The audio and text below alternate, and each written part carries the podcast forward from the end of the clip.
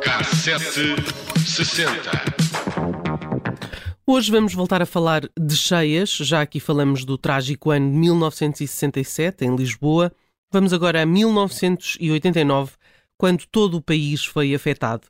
Os jornais dão conta de um número de desalojados das cheias que ascendeu aos 1500, só na zona do peso da régua. Centenas de pessoas foram evacuadas para escolas, outras abrigaram-se em residências de familiares e amigos, dezenas de lojas foram inundadas, faltou energia elétrica, claro, em diversas ruas. Segundo os bombeiros, a situação tendia a complicar-se nesta zona do Douro, porque as margens estavam a ponto de fazer, as barragens estavam a ponto de fazer descargas de água. No Porto, a Praia-Mar registou-se na véspera das cheias, às 10 da noite, e criou uma situação de emergência. O nível das águas do Douro subiu 2 metros acima do caudal normal, inundando completamente as zonas ribeirinhas, e o rio atingiu os rés do chão das casas, restaurantes, mas também as lojas desta zona. A situação não foi menos complicada em Miragaia, onde as águas chegaram ao primeiro andar dos edifícios. Todas as estruturas suscetíveis de prestar apoio à proteção civil, dos bombeiros às forças militares e à Cruz Vermelha, estiveram mobilizados. As inundações criaram, como seria de esperar, enormes problemas à circulação automóvel. Houve engarrafamentos um pouco por todo lado, no Porto, em Vila Nova de Gaia. Tornou-se impossível circular na marginal entre Massarelos e o Freixo, também na marginal de Gaia e nas ruas transversais. A Capitania do Douro informou que as descargas das barragens, tanto em Portugal como em Espanha, continuavam a verificar-se sem interrupções. As previsões do Instituto Geofísico indicavam ainda por cima que o mau tempo estava para ficar. Em Lisboa, o Conselho de Ministros decidiu criar um grupo técnico com elementos de vários departamentos para acompanhar a situação criada pelas enxurradas. E em Tomar, neste período, verificaram-se as piores cheias do século XX. Depois de vários dias consecutivos a chover, o rio Nabão galgou as margens e inundou a cidade. O Jornal de Tomar refere que os açudes deixaram de se ver e o rio levou tudo à frente. Foram precisas viaturas militares para transportar pessoas. As notícias de prejuízos vinham de quase todo o país. Em Vinhais, Bragança, por exemplo, as águas desenterraram vários caixões do cemitério que ficaram a boiar na povoação. Os bombeiros tiveram de correr ao local para tentar evitar que as urnas uh, fossem com a água.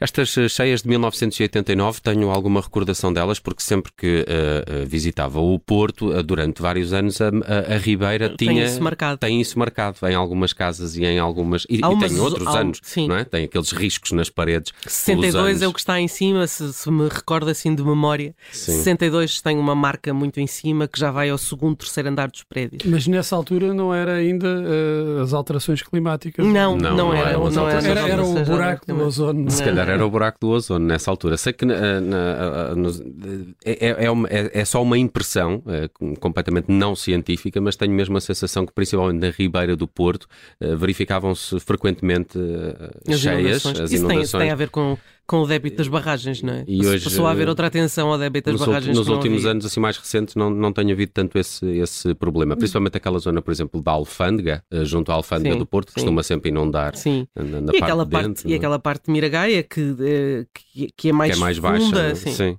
típico. É uma imagem que eu tenho também da, da minha infância e juventude no, no Porto. Aquela gente já estava habituada a isso. Um bocadinho Todos ali anos, naquela sim. zona acontecia com bastante frequência, mas estas em 1989 sentiram-se não só no, no Douro, mas um, um, pouco por todo o país. Bem, eu parti desse ano para uma viagem que começa hoje no cinema, um ano marcado pelo filme Indiana Jones e a Grande Cruzada. É o recordista de bilheteira de 89, na frente de Batman e também de Regresso ao Futuro, parte 2. No entanto, 89 foi também ano de 007, License to Kill, foi o segundo filme de Timothy Dalton como James Bond e o último antes de um, um interregno na saga que só voltaria em 95 com GoldenEye e na altura já com Pierce Brosnan. O tema musical do filme chegou a ser encomendado a Vic Flick, guitarrista do tema original de James Bond, e a Eric Clapton, mas a produção não gostou do resultado final, isso acontecia com alguma frequência, e acabou por escolher o tema interpretado por Gladys Knight.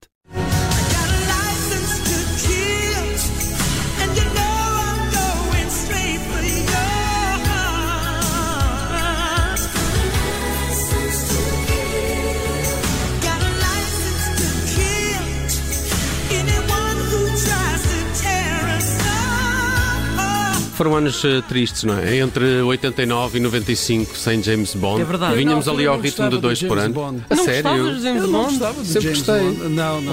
Mas como é que se tornou gostava. paixão tão grande? Agora. Ah, não, não é, não é assim uma, uma paixão tão grande. Eu gosto não é? e, e- e pronto. mas é um guilty pleasure do 007, não? Não, gosto, de- de- gosto ma- mais de alguns, por exemplo, os do Roger Moore são os meus preferidos. não é? Eu também gosto E muito. também gosto muito dos do Pierce Brosnan. Mas ah, nesta altura não era ainda ah, Também um o- grande fã. O Timothy Dalton só faz dois, em Do- 87 e 89. São- Já não me são lembro. dois tre- Acho que é, eu tenho a ideia que são dois. São dois, não é? Sim. Mas mais coisas de 1989. Ora bem, música agora, Uhum. Grammys de 89. Tiveram a apresentação de Billy Crystal, consagraram Don't Worry, Be Happy, de Bob McFerrin, como a gravação do ano e canção do ano. Já o álbum do ano foi para George Michael com Faith.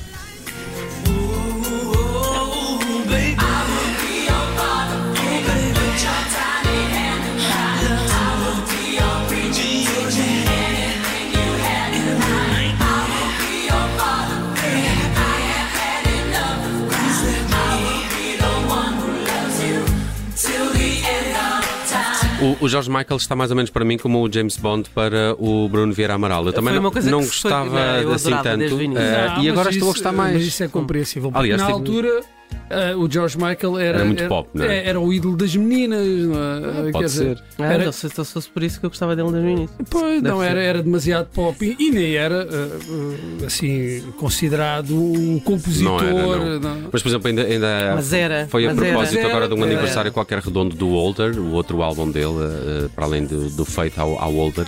E, e aquilo, ouve-se aquilo hoje e aquilo é muito bom. E percebe-se quão bom é. Houve agora, houve agora uma celebração muito grande pelo seu aniversário de morte.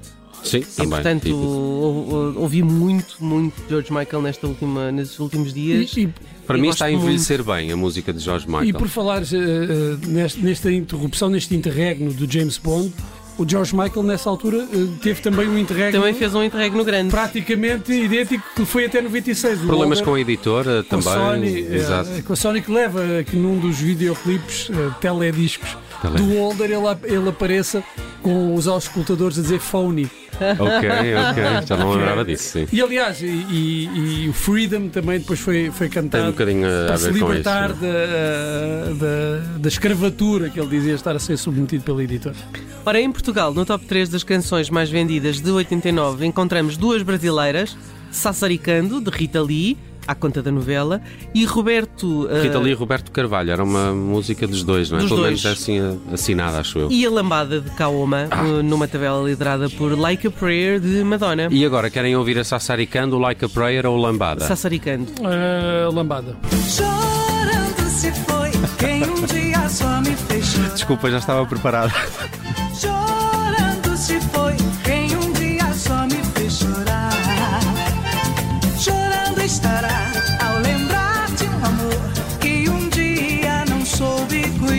Em 89 eh, rompeu, eh, não é? Na rádio. Passava tanto principalmente. nas festas. Pois mas- era. E isto era uma banda eh, eh, brasileira e francesa, lo- ou Sim. seja, franco-brasileira. Franco-brasileira É sim. verdade, eu pensava, na altura pensava que, que eles eram brasileiros, não é? Mas não. Ah, e o grande sucesso que tiveram na Europa também se explica um pouco por isso, porque era uma, uma banda ah, franco-brasileira. Franco-brasileira. Olha, entre as 10 canções mais vendidas hum, eh, encontramos apenas duas portuguesas, o Conquistador dos Da Vinci e o, e o Se Me Amas dos Chutes e Pontapés. Mas de 1989 teremos que recordar a Lena D'Água com o álbum Tu Aqui. É um disco maioritariamente escrito por António Variações e cujo tema título foi uma das mais tocadas também na Rádio Nacional em 1989, ano da viagem de hoje, no K760.